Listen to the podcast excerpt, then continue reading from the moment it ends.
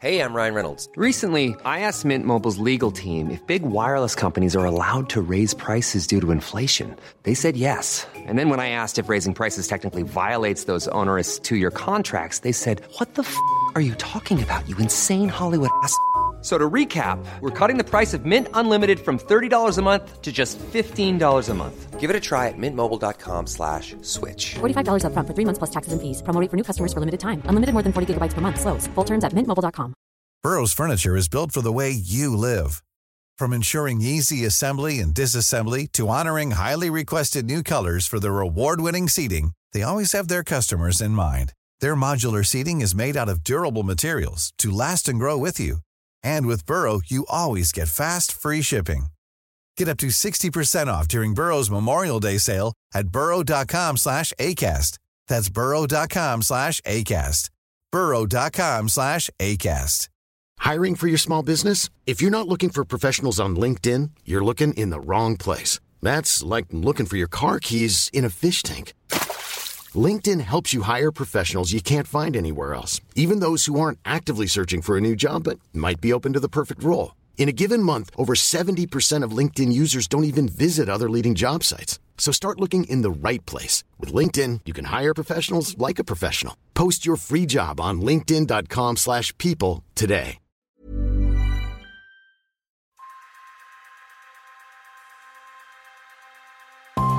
Welcome to Streets Ahead, a podcast dedicated to active travel, livable streets, and people focused urban design. I'm Laura Laker. I'm Adam Tranter. And I'm Ned Boulting, and welcome to this, our seventh episode.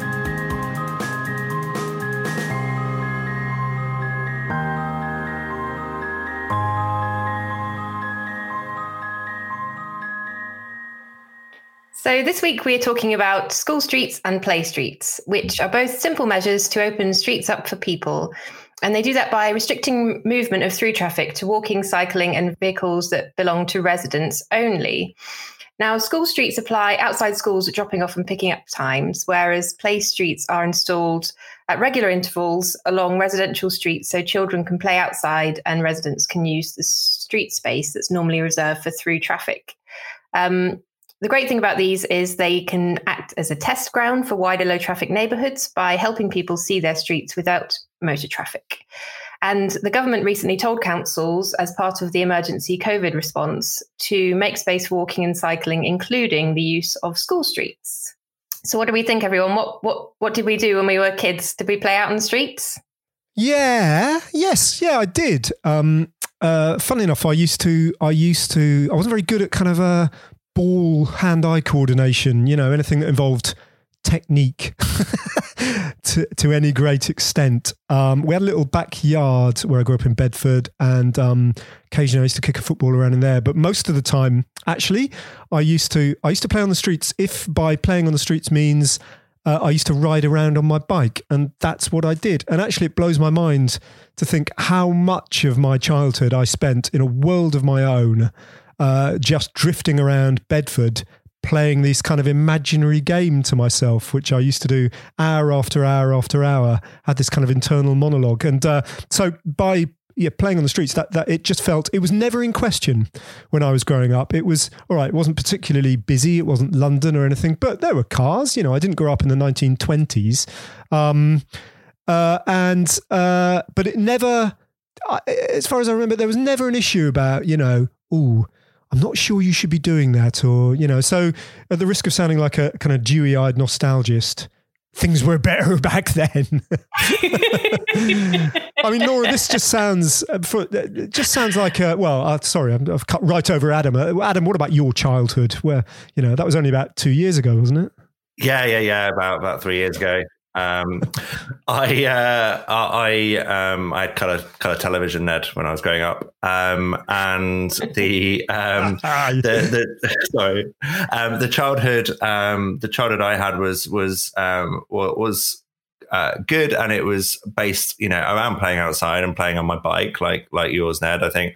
Um, I still had you know restrictions that were were kind of um, gradually reduced as I got older. But I lived in a cul-de-sac, so you know the nature of that was like I knew my knew my neighbors and and you know uh, most people wouldn't kind of speed through the cul-de-sac so had that as kind of safe space and then gradually kind of getting to like I think like 10 years old 11 year olds like gradually would be able to go further outside of my street on my bike um, with with my friends and I think you know that's um, that's uh, that was that was good. And and I think that was really really important for my love of of cycling and and, and everything else that goes with it. Um, my my kids are, I've got twin boys who are six, um, and you know, I I um, can't envisage you know a world where I would let them do the same things, and and you know, there's not a massive difference there, and I can't I can't put my finger on you know exactly why not. I think there's this kind of just general feeling of it's something that you can't do as much, and I'm sure the data will back it up that you know kids nowadays are playing outside on their own uh, a lot less um, than they they were. So yeah, my my childhood was great. I would love to pass that on to my you know the same things that I experienced to my to my own children. Um, and uh, yeah, that's why I'm really interested about this whole topic of of school streets and play streets and things like that. I, I have I have noticed that um, certain things during lockdown have returned that were you know that, that seem to be in the way that children behave on the street I live in. Um, um, two things actually. One is uh, pavement spaces being reclaimed as a as a kind of hanging out space. You know, you can wave, you can wave, you can't go up close to your friends from the street, but at least you can hang out in front of your house and wave at them and shout abuse at them and stuff and just have a bit of fun with them. And I've also noticed that chalk has made a resurgence and that, uh, you know, even the streets actually, not let alone the pavements, are being chalked up with hopscotch uh, uh, grids and big rainbows and messages of support. Um, and sometimes, as, as, I say, it kind of falls off the pavement onto the actual road because traffic frequency, although it's built up over the last couple of weeks, has been so has been so low. And another thing that relates directly to what Adam and I were just saying um, is that uh, you know the, the numbers of families collectively as as as a, as a, unit rediscovering cycling and getting out on their bikes with quite young kids um, has been great. But also another facet of that is because the pavement space is quite congested and social distancing is quite awkward. Um, whereas with quite young kids in London, you often used to see them always riding on the pavement, which I always thought was like, ah, oh, I kind of get why you're doing it, but I kind of wish you wouldn't because um, teach them how to if you if you really want to teach them how to ride they've got to They've got to learn from an early age how to deal with the road. Um, but you're actually seeing that. So families of very young kids are riding. Uh, Laura, I don't know if you've seen this as well. They're riding on the road in ways that um, they wouldn't have been doing before lockdown and the reduced traffic levels. And I take that as another positive side effect. Yeah, yeah, yeah definitely. Uh, yeah, I've been seeing that in my area as well. Well, yeah, wherever I go, wherever I go in London. Um, well, for me, I um, I grew up in the middle of nowhere, so uh, playing on the street meant playing on a basically a sixty mile an hour road. Um, but we were surrounded on three sides by forest. Our nearest neighbour was a sawmill, and then across two fields there was a there was a farm. So um, yeah, it was quite a different experience from your two experiences. But I was just looking on a map actually because um, we were talking beforehand about distances to school, and my journey to school would have been eight 1.8 miles but it was along those country lanes. And so i was i was always desperate to ride to school but we couldn't because it was like the road was far too dangerous. So yeah most of my childhood i was running around outdoors running up and down the field uh, running in the forest and uh, getting generally muddy. So it's pretty cool. We didn't actually have tv we, well we, we did have tv but we couldn't get a signal because we we're at the bottom of a big hill so. Um, and laura without without trying to make uh, a, a, psychological assessment of, of, of your childhood and your adulthood now, but you started to you started university by driving very short distances, right? So. Yeah. Do you think there was part of your childhood of not being able to travel short distances by bikes that crept into the back of your mind driving to, to university as well? It's funny actually because um, growing up in Somerset, you basically have to learn to drive, or you otherwise you're reliant on the bus that goes once an hour. Um, before I learned to drive, I used to hitchhike, uh, which is probably quite dangerous. I ended up hitchhiking all over the place, uh, and yeah, you get to know the locals. But um, yeah, until until you learn to drive, you're kind of uh, totally at the at the mercy of the public transport or or whoever will pick you up, whoever they may be. So um, I think that just kind of carried on. Um, so cycling short distances just was never a thing for me. We used to ride in the forest uh, with with my dad, and and then yeah, that was that was kind of it. Riding on roads wasn't really a thing. Yeah, it's funny. I think within the cycling community, something I, I quite often butt up against actually is um, because there are so many different expressions of cycling and different ways in which people apply it to their lives, whether it's purely leisure or whether it's kind of an everyday pursuit or whether it's sport or what, you know, and, and then you get this differentiation between road bikes and mountain bikes and hybrids and, you know, whatever, sit up and beg Dutch bikes. So so many different ways of using it. I often, I often hear when you engage online in sort of debates about, as I occasionally do about about cyclists and their behaviour, you often get car drivers who are perhaps taking a um, a, slightly less accommodating view. Um, they will often say, "I ride." You know, I, I ride. I ride a bike, and actually, when you drill down on that, they do. But what they often mean is they ride mountain bikes on on on um, trails that are designed for riding a bike in the woods. You know, uh, which is which is great and it's a hugely wonderful pursuit, but it's um, very, very far removed from the, the you know, the, what we're trying to get at, where a bike becomes a tool, becomes a solution, you know. And I, I, think that's often a bit of a misunderstanding amongst the people who haven't stopped and thought about it. You know, they, they think all cycling is the same, whereas it really, really isn't. Mm. Um, we were doing some research for, for work um, this week on, on Google shopping trends, and I can tell you that car based uh, bike racks uh, are up 350% year on year um, for for sales uh, through Google Shopping. Um, and I see this when I'm out riding, and I don't to get on too much of a tangent, but you know, seeing people driving to places to then go and ride their their, their bike is definitely uh, something that happens uh, in in uh, in in Britain. And um, I think you know the data I'm just looking at now that that really reaffirms what we've been saying uh, as children is um, National Trust did some research in 2018 showing that. Um, children were playing outside for just over four hours a week, um, and then their parents said that they used to play out on average 8.2 hours uh, a week. And, and, you know, that was just recently. So if you probably take a generation or two more, that will get further and further um, uh, exacerbated. Um, but it looks like, um, you know, the government uh, in here uh, in England are starting to see school, school streets as a, as a policy and as, a, as an option that, that could – change things. I think we've noticed, uh, we've all noticed a change in the way that the government is talking about active travel.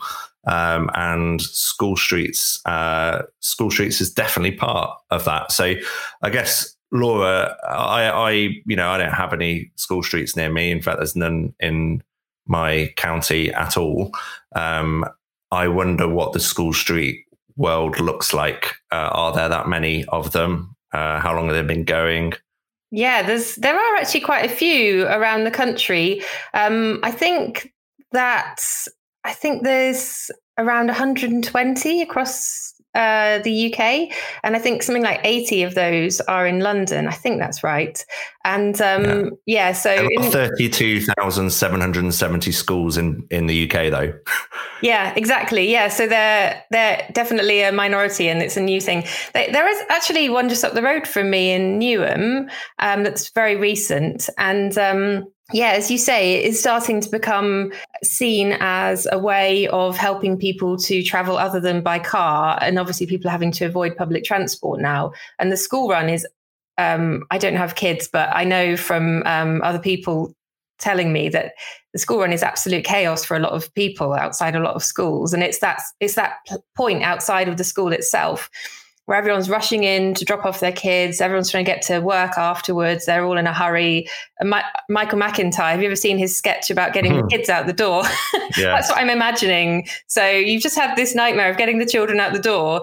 You're just like desperately trying to get to work. And then, yeah, and then you're at the school gates and there's like loads of people. It's total chaos. You're like, people are pulling up on the pavements. Everyone's like dodging. It's super dangerous. People are idling. It's just a really stressful way of starting your day.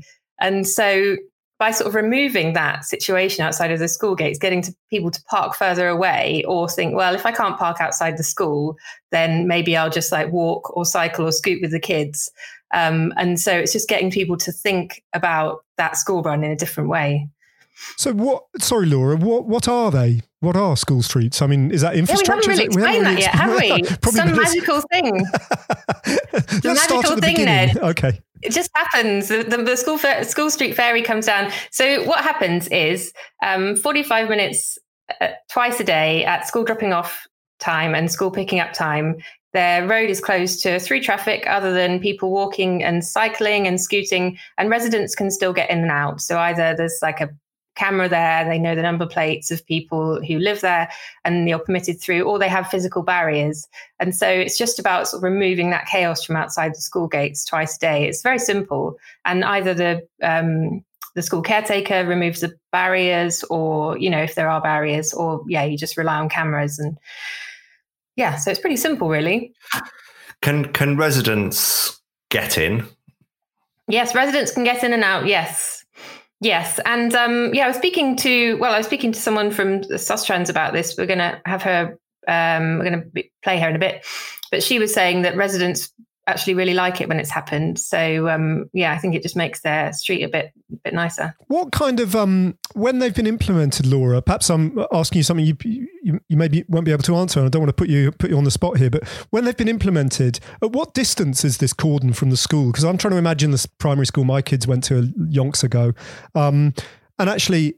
I'm kind of thinking, well, if you put some temporary, if you put an obstacle there and an obstacle there with 100 meters either side, all I'm imagining is a bunch of SUVs stopping at the barriers and creating a big bottleneck at either end of the road where they've kind of been blocked off. And that's kind of in my mind's eye how I see it playing out. But I assume it's slightly better thought out than that. So at least I'd like to Yeah. hope it was. Yeah, so there are resources. There's um, um, people like Sustrans and Living Streets have done this before, so um, they can probably advise people on individual streets. But you do have to think about it carefully, and it's different depending on the situation. I would think so. It's just about working out where you would have the barrier to prevent that from happening, basically, and yeah, and just discouraging people from moving the problem further afield. Um, yeah. I think one of the one of the challenges that there is in people envisaging school streets is the questions like Ned asks, which I think any resident would ask, is like, how does this actually work? Because you answered the resident's question in a very short space of time, but for the amount of noise that you hear people talking about how road closures will be the end of their civilization as they know it, it's quite a a simple kind of well, you know, no, just pop in and be be be careful.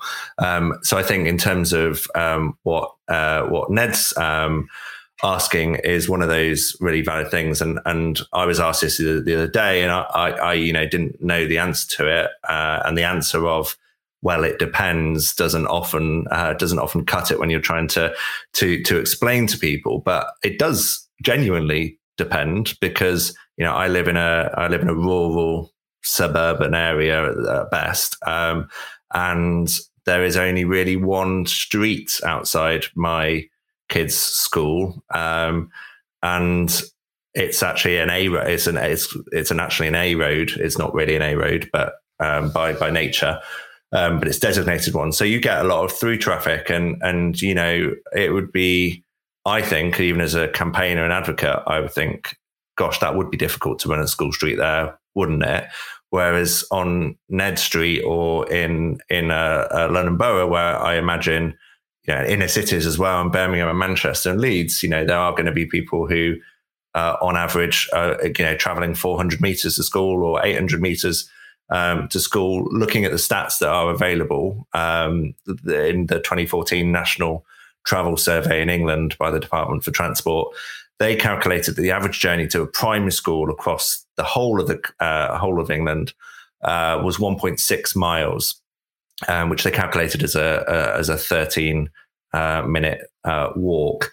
Uh, but when it comes to uh, age rate, yes, Yeah, I was going to yes, say it's a pretty uh, rapid walking pace that you've got there. Turn to the speed walking championships. You say you weren't very good at cycling. Maybe speed walking's your thing, Adam. it genuinely had a uh, had an icon of a walker there. Maybe we s- like, genuinely. Oh, maybe, it's Maybe just they've because got those like bouncy Bounce do you know, way. like the boomerang Uh, thing. the bounce that way, can, like- exactly. yeah. the bounce way. the bounce way. Yeah. Um, the uh, the no. The I can see what mistake I've made now. The icon is of a child walking. What they mean is just the average length and time it takes for um, children to get to school. So for primary school children, it's 13 I see. minutes.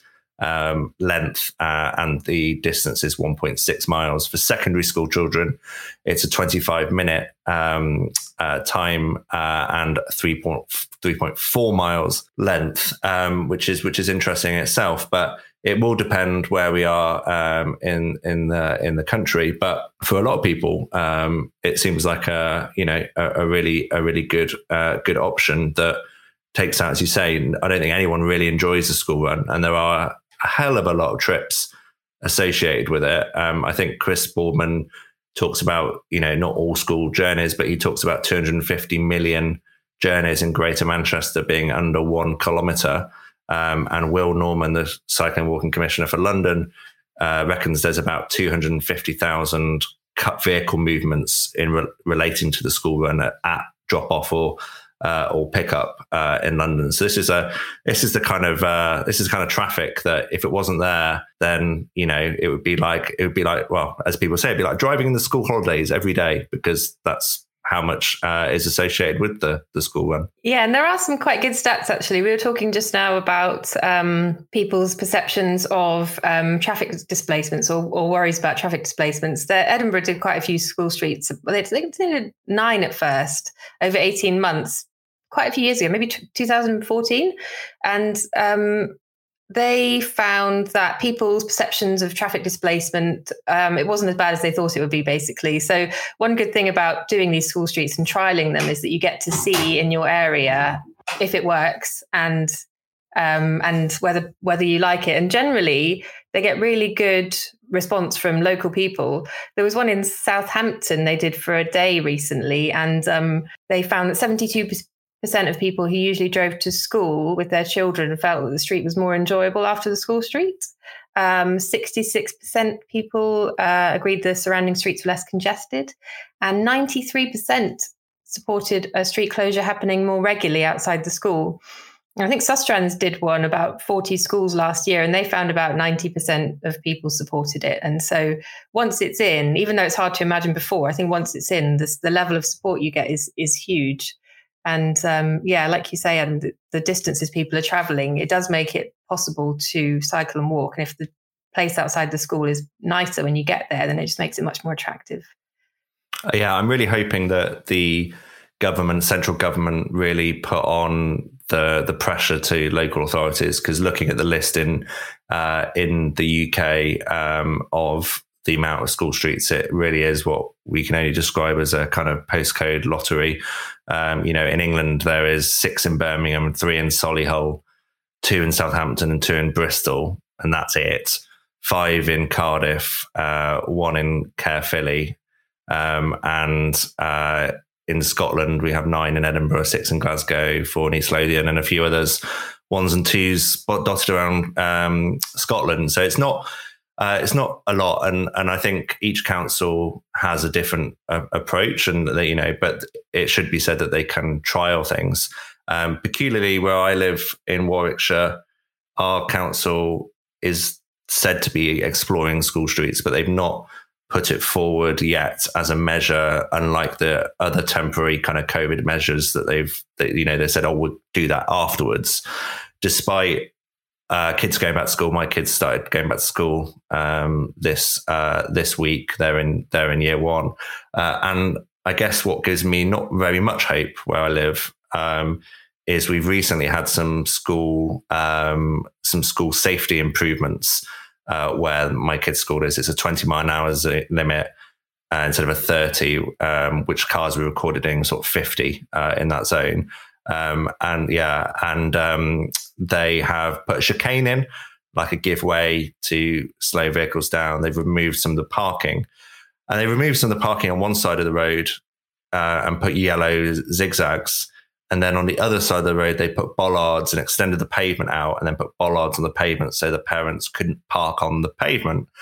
And uh, I went went along the other day and uh, went along the other day and just saw um, loads of bollards removed. There were the bollards are gone. They'd been in there for about a month. What kind of um, bollards are we uh, talking? The, well, they're just there. There's probably like eight to ten bollards there, and they've like been put in. A, bollards. Has someone got yeah, in like with a digger? No, well, the council. So I, oh, I, I, spoke, see. To, I spoke to I was the just council. imagining some guerrilla action by some parents there with like a jackhammer or something. Rebellion like- against for parking. Um, no, uh, and I spoke to council, and they were like, "Yeah, we've had a complaint from a resident." And I said, "What?" Uh, and they'd removed this, you know, what is a big part of the school safety sc- scheme um, because one resident didn't like the look of the bollards, uh, which doesn't give me much hope. So my job for this week is to uh, try and get this bollards reinstated. Gosh, that remind that reminds me a little bit of that whole um, business with the cycling cafe that they tried to close down. Do you remember that, that Mm. in um, in Berkshire or wherever it was that Chris Boardman and a number of people got involved in saving, and it in the end it all boiled down to one resident complaining, didn't it? And they Did could it? sacrifice some bloke's livelihood just on the whim of some, uh, uh, yeah, whatever. Well, um, one thing I did, one thing I did um, want to add that because a load of um, a load of the funding that's coming from government to London boroughs was announced recently, and I noticed that a few of those funds are going to what look like school streets. So um, it's a good sign from government there. I think that well, you know, or from from Transport for London. Yeah, kind of. I wouldn't mind. I wouldn't mind these boroughs getting on with it a bit. I mean, I know that the, I you know know, I have I have huge sympathy for local governments. They're under enormous pressure and all sorts of. You know, it must be it must be the hardest place to be operating at governmental level right now. I think they're being crunched by everybody. But um, but really, really, it does feel like. I mean, how long have we been doing this podcast? This is our seventh episode, and we dived straight into this kind of like excited desire to see a transformational change on our streets now, sensing that the opportunity was now, and traffic levels outside my window are back to normal. I mean, it feels like they're Yeah, just back to normal, and it feels like the window's shut, and I've seen nothing outside my front door from my council, nothing in terms of infrastructure. It's been months. So I'm a, I'm a little bit down on it all. So if they've been given money for um for these uh, uh, um school streets, just do it. Get it in there. Just get it going. It's Yeah. so frustrating. cones. Yeah, stick some cones in. Stick some cones in. Another thing the government could do um, that um, we were talking about with Alice Swift from Sustrans, she was saying that in London, the school streets can be um, monitored by C- by ANPR, by the automatic number plate recognition, but outside London, it can only be by police. So that so by giving councils the power outside of London to do that, then it makes it a lot easier. So that's one thing they can do. So, welcome to the podcast, Alice Swift, who is Sustrans School Streets Coordinator. Thanks for coming on, Alice. Thank you very much for having me. So, Alice, you work with schools on um, creating school streets. Can you just start by telling us what what they are in normal times and during the COVID crisis? Yeah. So, school streets are a really simple concept and they tackle a problem that we all see in all of our neighborhoods, a pattern that we see right across the UK of really car dominated streets around schools, um, and particularly at those pressure points of the day at the drop off and pickup times, where you see lots of vehicles converging on quite a small space all at the same time. And all of the problems that go with that, where you see pavement parking, idling car engines, quite dangerous maneuvers often when cars are trying to get in and out of a tight space, and all of the while, maybe 300 or more small people trying to negotiate their way safely into the school entrance. Um, so, school streets, quite simply, are a timed traffic restriction, um, typically for 45 minutes to an hour at the start and end of the school day the road becomes uh, pedestrian and cycling um, zone only. So no through traffic can pass through, and parents can't drive in um, to drop off their kids or pick them up. It's it's important to say they're not they're not a new idea. They've been around in Europe for over 10 years and probably over the last sort of four years in the UK, more local authorities have been trying them out. And, and at Sustrans for the past couple of years, we've been working really hard to normalize school streets, to to to trial them outside schools that we're working with and just to demonstrate the benefits. I suppose before, normally they were already a really good idea. And now in this crisis that we find ourselves in, where um, schools are going to be reopening, more pupils going back, and we've got to keep social distance, they're just doubly, triply important. So there's some there's some that are in existence already and that had been rolled out. Cities like Edinburgh and I think you mentioned Solihull. We had a chat the other day about this. Um, have had them for a couple of mm. years, but for some places they're new. And the government specifically has said that schools should be looking to create these school streets. So does the does the impetus come from the schools themselves, or? Yeah, I mean, as you said, there's um, there's quite a number of school streets in existence across the UK. There's about about 130 at the moment, of which just over 80 are in London. Um, so there's definitely a greater precedence in London for school streets, but um, but in Scotland, um, you know, Edinburgh was one of the first local authorities to trial them. In the UK, Glasgow have got school streets. Um, in England, Birmingham, Solihull, Southampton are trialing them. Leeds have just put some in, in fact, um, like this week and, and Cardiff in Wales. Um, and then, yeah, an increasing number of London boroughs have got them. The impetus, um, it, they're really a joint, they're a joint process between school and local authority. Um, you've got to have strong political leadership for them. So, in that sense, impetus comes from st- stakeholders, from local councillors, from the council. Um, but they can only make school streets work where you've got that support from the head teacher and the, the school community. And so, if someone wanted a school street in their school, if you're a parent or maybe a teacher or maybe even a local councillor, how how do you go about having a school street in your area in your school? Mm, I mean, you just said that you know the, the UK government has mandated. They've said to local authorities, you know, you, you should be putting in school streets wherever possible, which which has really changed the dialogue, and, and it's so exciting. But I think it's also important to realize like these are really dizzying times. There's so much guidance coming out every day. I don't feel like I have enough hours in the day to read it. And local authorities are under so much pressure. So I think number one is to realize that a local authority isn't going to be able to put in a school street right now outside every school in a district. It, it's not realistic. But there's a real uh, obligation coming from government for them to do so. And um, they're going to have to prioritize. And so the first step, so if you're a t- teacher or a parent, is to speak to your local councillor. Like they've got a lot of power and to really explain to them, they might not know, even in London where school streets are really common, your local councillor might not know what a school street is, what the benefits are, to so speak to them in a language they can understand, show them a video. Um, if you can, take take uh, you know your local decision maker to see a school street in action, to let let them really experience what it feels like to see the street without traffic, to hear children's voices, a bit like we've experienced in lockdown. That's what you see on a school street, and getting your local decision maker to understand that um, is the first step.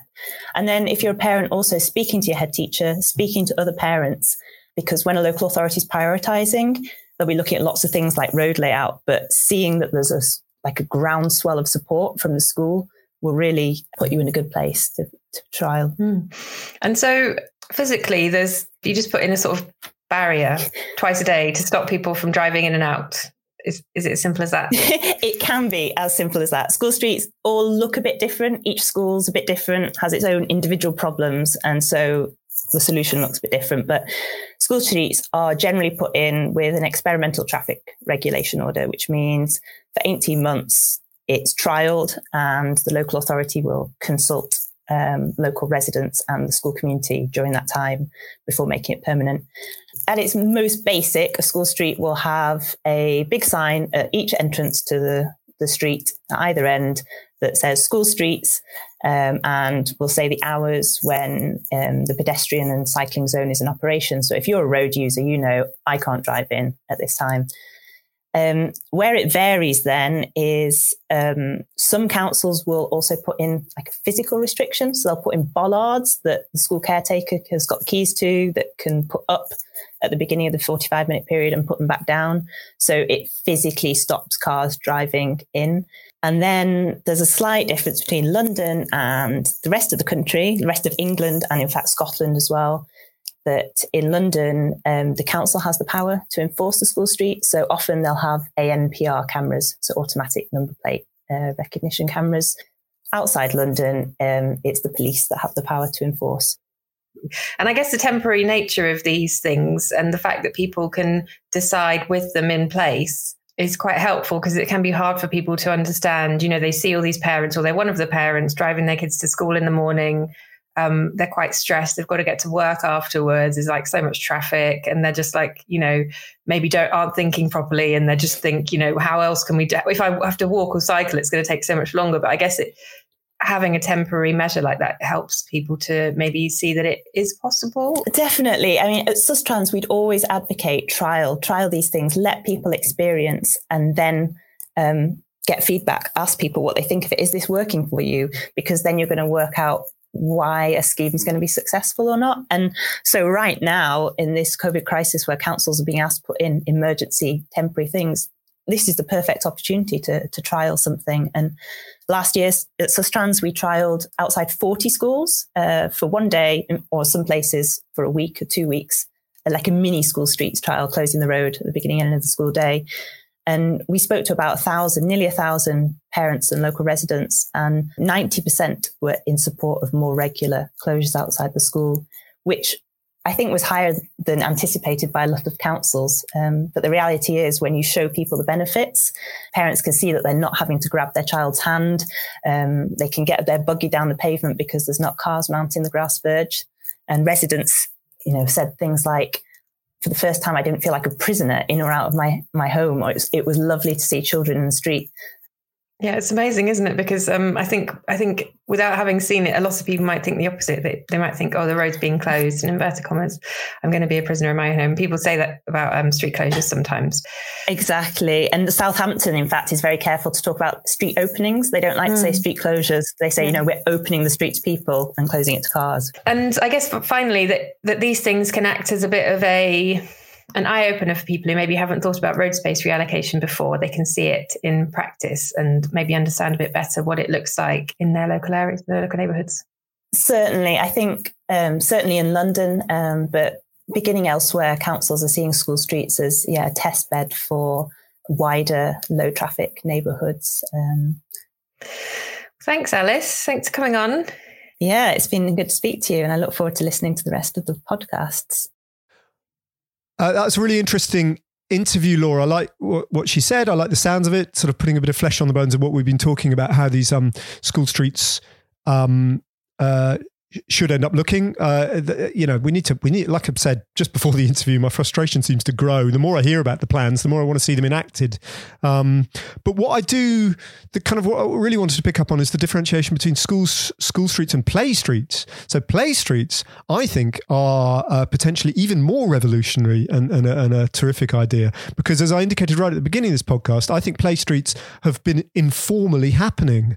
You know, um, and it's kind of putting that into giving that some sort of concrete, legitimized shape. Uh, sounds like a, a superb idea. What, what's your understanding of what play streets are, Laura? Yeah, so I think, well, play streets tend to come from residents rather than from the school or from the council. Um, but I think if we're going to have them on a wider scale, so it's the, it's the same idea basically. You have um, usually volunteers with uh, high vis and bollard and cones, standing at either end of the road. And you might do it once a month or once every couple of months. Do the volunteers have to wear a helmet, Laura?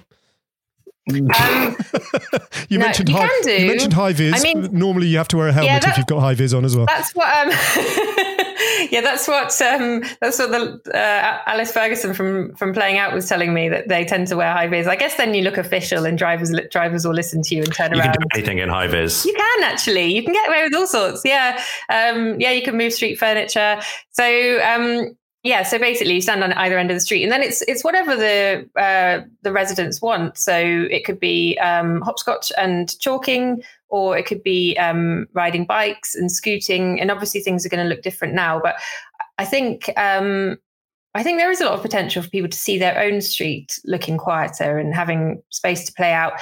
And one thing is really important is is that it, with a school, you get different demographics there, and you get people who may not have thought about this or have been involved in any way coming in and seeing something that they may not have they may not have considered and think, oh well, actually, this isn't so bad. On a street, it's more about it might have been more led by the residents, but it also would tend to be in an area where people are confident enough and have the time and resources to be able to implement this. So, um, yeah, I think I think more more places need them, and not just the sort of wealthy ones or the confident people who who can implement them. So.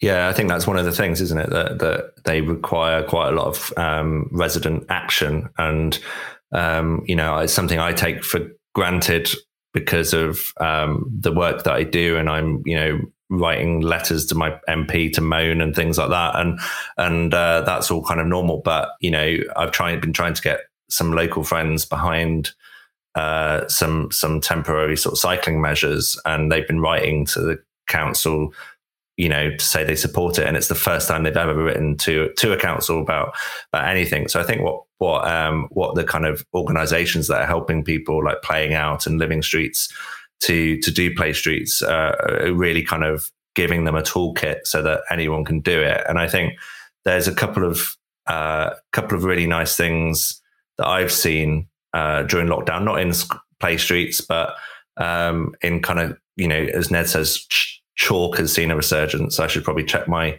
Google Trends data. Probably show that chalk is 300% up, but um, chalk uh, chalk is a thing, uh, and my my my front front of my house is covered in chalk at the moment for my kids.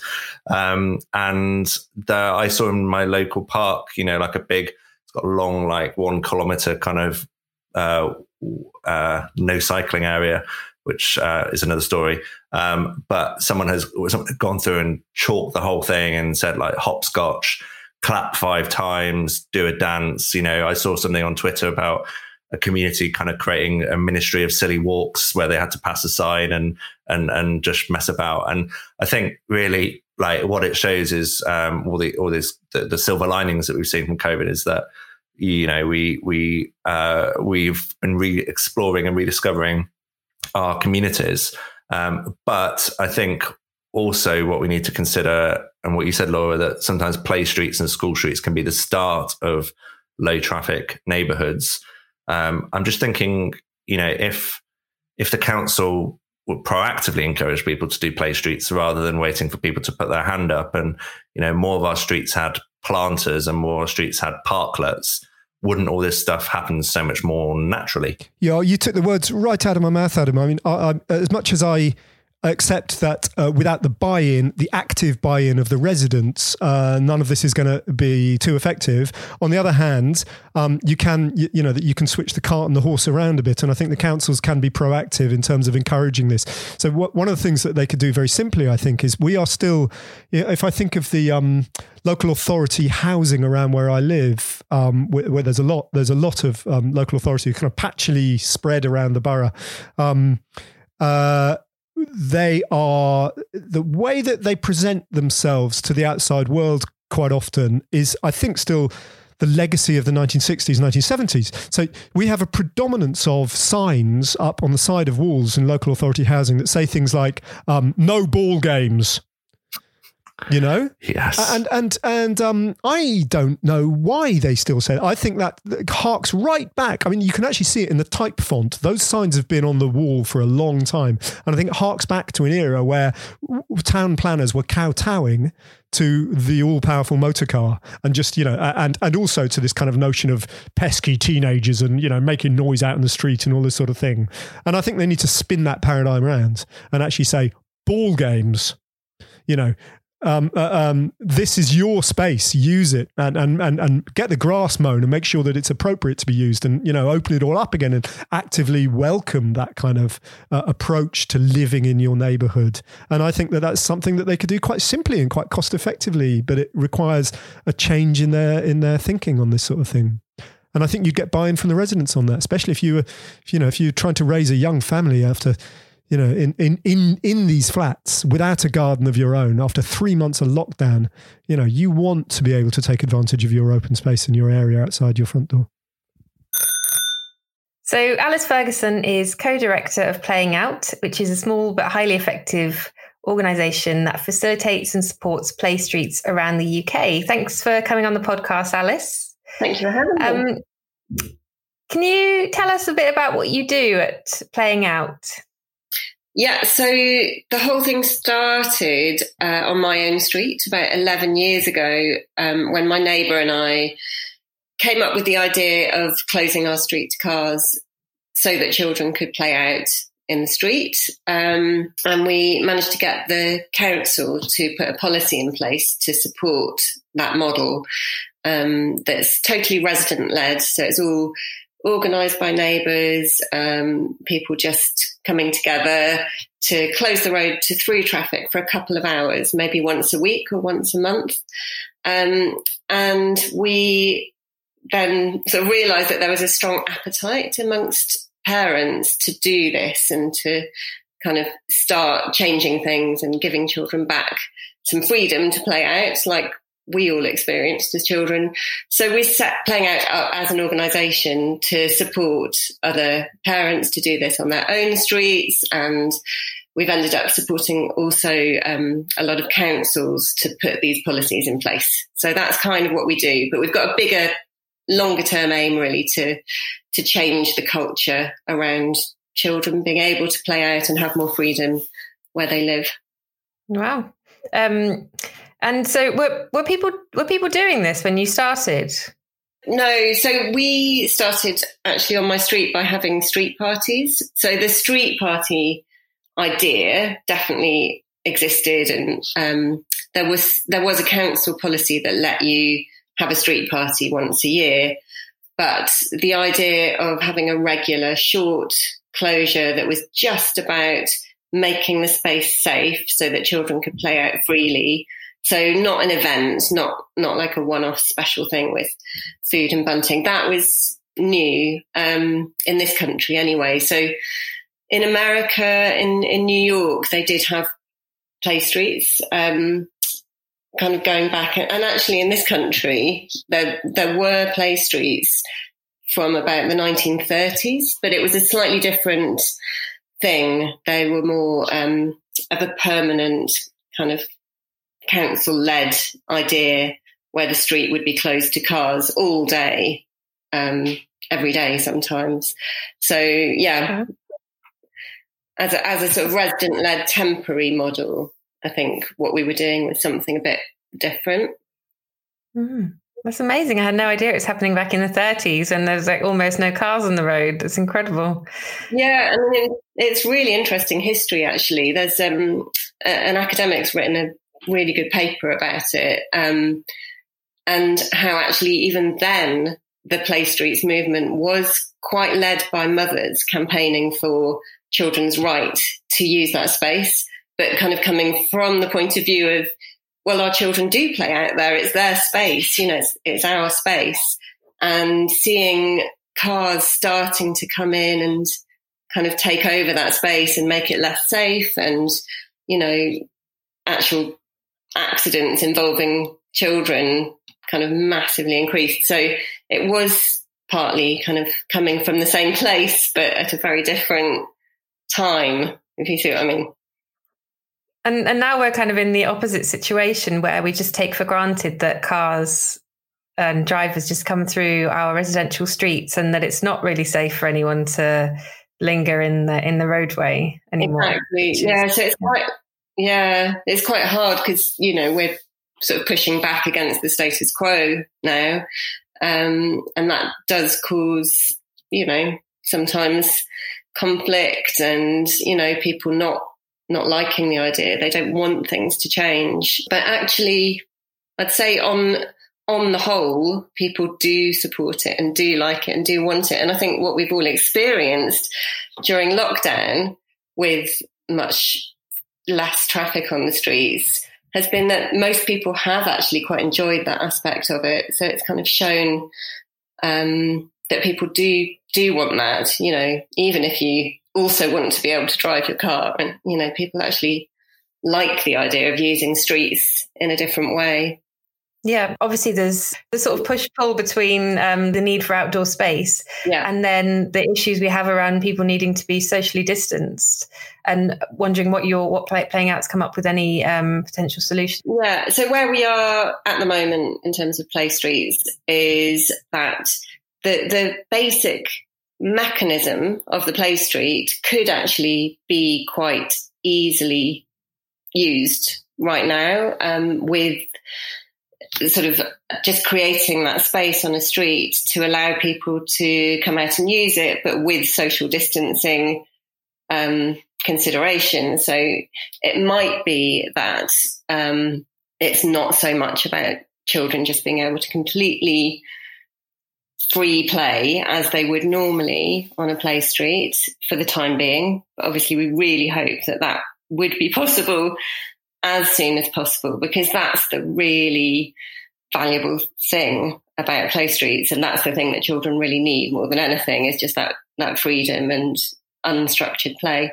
But for the time being i think the the process of being able to apply to your council and close the road for a period of time um, and to for the community to be able to use that space could actually work perfectly well because in a way it's just another public space the same as a park or you know another space that is car free um, and within that people would obviously still have to follow the guidelines and take responsibility.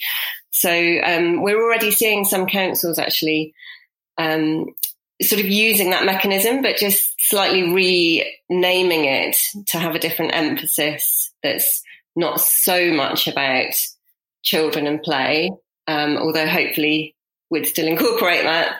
Um, so one council's thinking about using the term quiet streets that we've heard of. Um, and we also really like the idea of just calling them community streets, for example.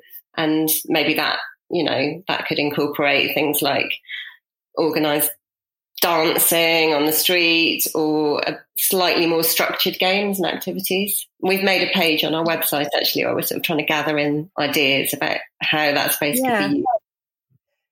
What does what, a, a, sort of modern play street look like? I mean, modern as in COVID times. So, well, we haven't physically seen one yet, I don't think. But um, in theory, I think it would look like you'd still have neighbours at each end of the street, probably wearing high vis, standing two meters apart from each other with a road closed sign and cones to just stop the, the through traffic. Um, and whatever happens in that space, you know, we, we can't kind of uh, prescribe that. I think that's got to be up to neighbours and residents to work out for themselves. But, you know, we've already seen, even on streets um, that haven't been closed to cars during lockdown, just children using that space quite playfully um, for cycling or scooting or hopscotch or chalking, you know, with with distancing. So I think all of that is possible. It's just, um, yeah, it's just about giving people a chance to to kind of take over that space and um, and come out. And, you know, there are lots of ways actually that play streets fit really well, or that model fits really well with right now, because we've all, during lockdown, we've seen such a kind of increase in community spirit and people kind of getting to know their neighbours online or via WhatsApp groups. So it's a way of um, starting to sort of physically come out and meet each other in a in a safe way. Um, and also, I suppose on the flip side, children have really suffered during lockdown um, in lots of ways, and you know, particularly children where they don't have access to gardens or private outside space. Um, and there's a lot of concern amongst child psychologists and mental health experts about what impact that has had or will have, you know, will be shown to have had on children um, because the sort of the desire to play and play with other children is so intrinsic to children and so so important um, that it's you know it's a bit concerning that they've they've had so long without that um, and they're just to they're to need that more than more than ever as well as the sort of physical aspect and just having some space to to move and let off steam, which is you know also very important for children and for parents to, for their children to be able to do that. Sorry. Gonna... we also think um, this kind of temporary resident-led play street idea could be a good bridge towards some of the longer term changes that you know lots of us are kind of talking about and thinking about, and even the government is now kind of getting behind to a certain extent. You know, calling on local authorities to alter the status quo on the roads. It's you know it's really quite a radical change, um, and uh, yeah, and, and play streets can be a way of just showing people what's possible and building up that support for some of the more permanent physical changes that that are being talked about. It's also about kind of just changing the culture, I think, about streets and moving away from just seeing, you know, just seeing roads as being for cars and recognizing the the potential and the value that they can have also for, you know, for communities and particularly for children because it's the space right on their doorstep. So, yeah, I think there are a lot of positive reasons for, for play streets kind of fitting right now as well.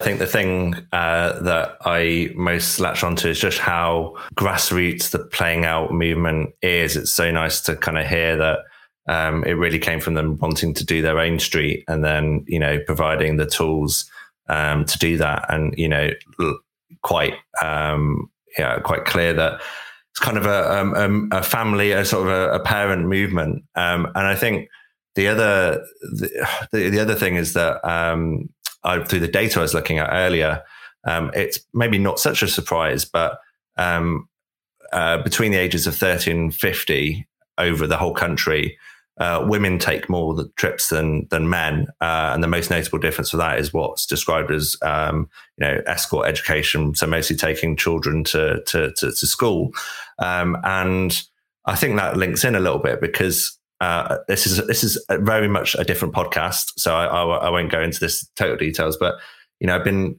starting to look at things like in the Netherlands, you'll you know have a higher likelihood of cycling as a woman, and that likelihood increases as you get older. Uh, and here in uh, in Britain, that's uh, oh, well, it's I haven't got the data for it, but I imagine it's definitely the opposite.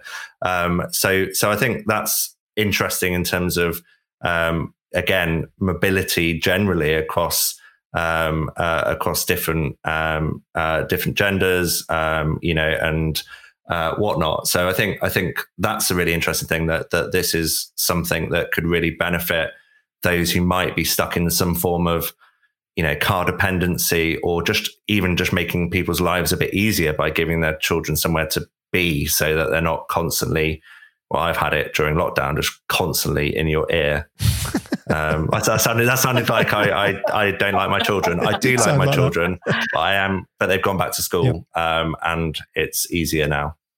Um, I don't know how much of this podcast we've got left, but I suspect we're coming to the end. Um, it's going to be long. It's going to be long. Yeah. Um, I've got I've got a couple of little bits of any other business to fling your oh, way specifically. It's, these podcasts are coming increasingly like uh, like AGMs or something. Yeah, we, exactly. Keep it formal. Um, uh, no, they're just really an answer. Well, one is I wondered whether you had an answer to a question that kind of has been perplexing me slightly, and I, um, I saw some.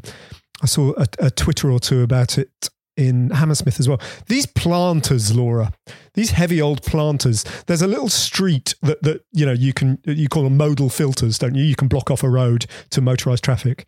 Um, there's a street yeah. in Hammersmith that where appears that, that, motorists don't like them much, so they've just been moving them to one side. Uh-huh. And then they get moved back, and then they move to one side, and they get moved back. And now the council, I think it's Hammersmith Council, has uh, decided to just screw them to the ground. um, yeah, good. well, yes, good. But I'm still perplexed by emergency access and how you get how you actually because they're not barriers you can just lift up by unlocking. I don't quite get that. Do you know the answer to that? I mean, are they? How can they do that? Because that seems to me, I don't know. You know what I'm getting at, don't you? Yeah, yeah, I know what you're getting at. Well, I think they so when you do them, when a council does them, they have to talk to the emergency services and make sure that they can they know that it's there and they can go in and then re- reverse out presumably and then go in from the other end and reverse right, out. Right. Also, um, I think that was was that like a was that a residential street? I saw a picture of it. But it was it a cut like, through. It looked like a cut through through a through Didn't a bridge. It like it had railway, houses? under yeah. railway uh, arches like or. Yeah. Under railway. Yeah. yeah. I don't know the street, but um, I know that another one you can do is where you have um, a thing where there's a like a bollard that flips up and down that there's got a, that's got like a key, or there's bollards you can drive over. Um, yes, I think there's two things to two, two things that I just should. Oh, I think that maybe people can't get their heads around. One is that modal filters still almost always allow access. Um, it just means the thing that people need to get their head around, and which is why you know they're not always straightforward, is that residents will have to, in some cases, go the long way around, or what they feel is the long way around because they've always been going another way around. But I guess which, whichever way you look at it, it might it might turn out that you're actually going a shorter way around because you start to visit different areas of your neighborhood by by foot where you completely shunned them before because you were always turning right out of your drive to go to go somewhere by habit. Um, and then sec- so secondly is also emergency services, um, uh, especially in urban areas. I think there are people that are concerned that things like modal filters will make it harder for emergency services. But tell you what makes it really hard for emergency services, and that's lots of traffic queued up. Um, so having, as long as people know in advance, which that's why they're consulted, um, that they have to go, you know, a different way to get to that access point, and it's updated in their in their systems, which is how I believe it works. Um, then that's better than the alternative, which I guess is lots of narrow roads with lots of cars backed up trying to get onto the curb to allow a fire engine through. Well, that is a, that is a very considered and detailed and fulsome answer, Adam, to a, a really, yeah, better than my really rather stupid question of mine. Um, the other question I had actually came from uh, um, someone on Twitter who asked me about saying, "Listen, I'd really like I like cycling. I like cycling into work. I think he works in London, um, but I'm really hesitant to do it because there's not enough provision for. I can't lock it up. There's not enough places and uh, you know, anyone who's ever ridden into Soho w- would absolutely know that's true. You, there's nowhere to lock your bike up in Soho. You end up kind of like, you know, improvising wildly and sort of chaining it to people's drain pipes on the third floor. Yeah, um, you need, yeah, so, you so, need to leave ten minutes extra to find a parking space. Yeah, so with yeah. which is one of the great joys of cycling, isn't it? Not having to find a parking space. so, so is there, as far as you know, um, Laura, have TFL or the boroughs been thinking about how to provide this extra capacity? Well, one of the new bits of funding is going to a train station, and I would hope that it's going to include some cycle parking, but they definitely need to start thinking about this.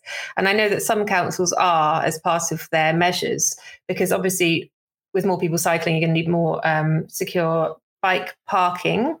Um, so, yeah, I would hope that they are. And at this stage, people are putting in to government saying that they want the money um, but they haven't given all of them haven't given details of what they're going to use that for. But I, I would say that cycle parking is super important because that that's um, that's an easy way of like removing a barrier to people cycling.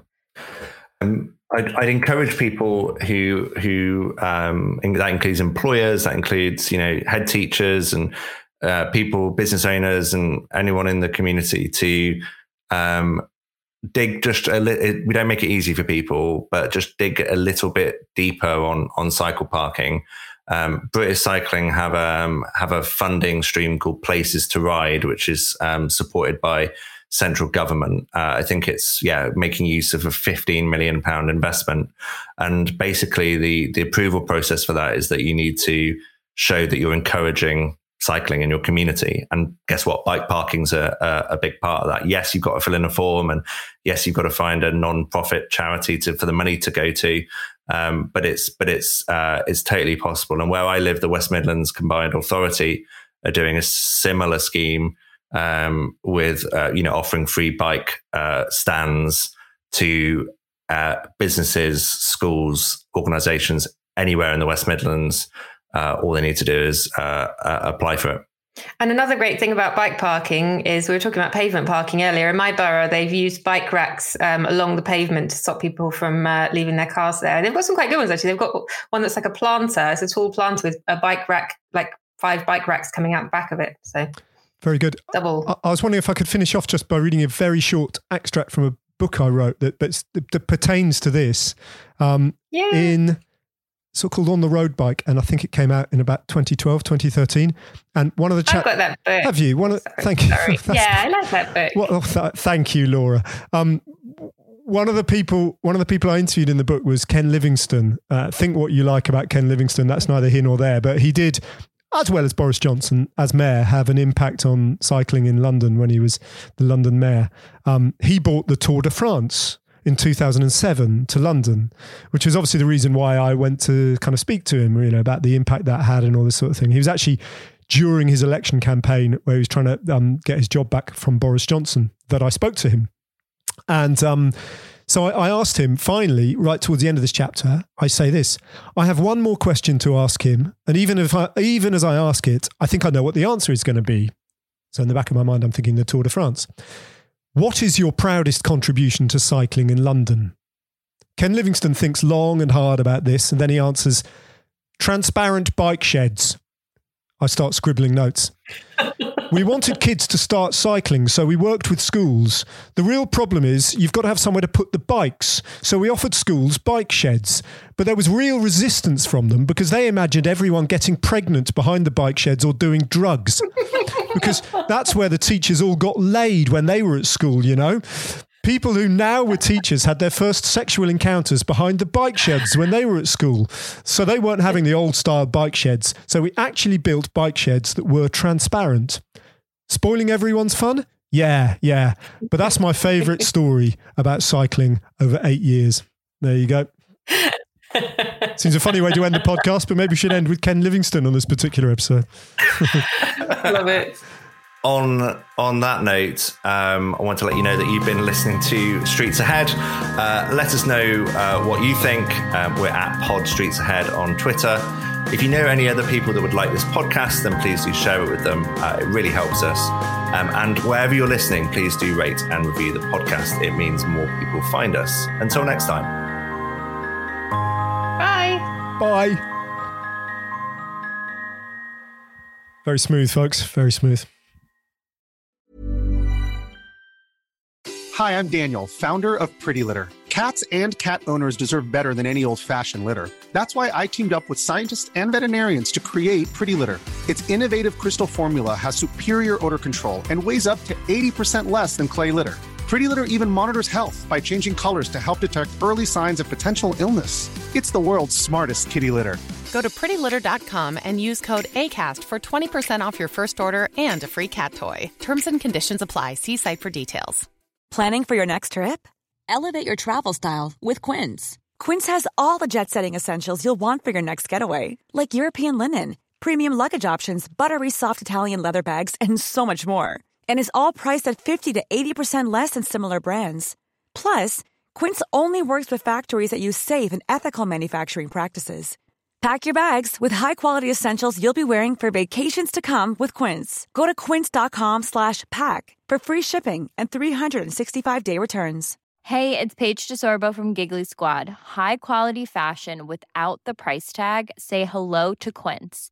I'm snagging high-end essentials like cozy cashmere sweaters, sleek leather jackets, fine jewelry, and so much more. With Quince being 50 to 80% less than similar brands and they partner with factories that prioritize safe ethical and responsible manufacturing. I love that. Luxury quality within reach. Go to quince.com slash style to get free shipping and 365 day returns on your next order. quince.com slash style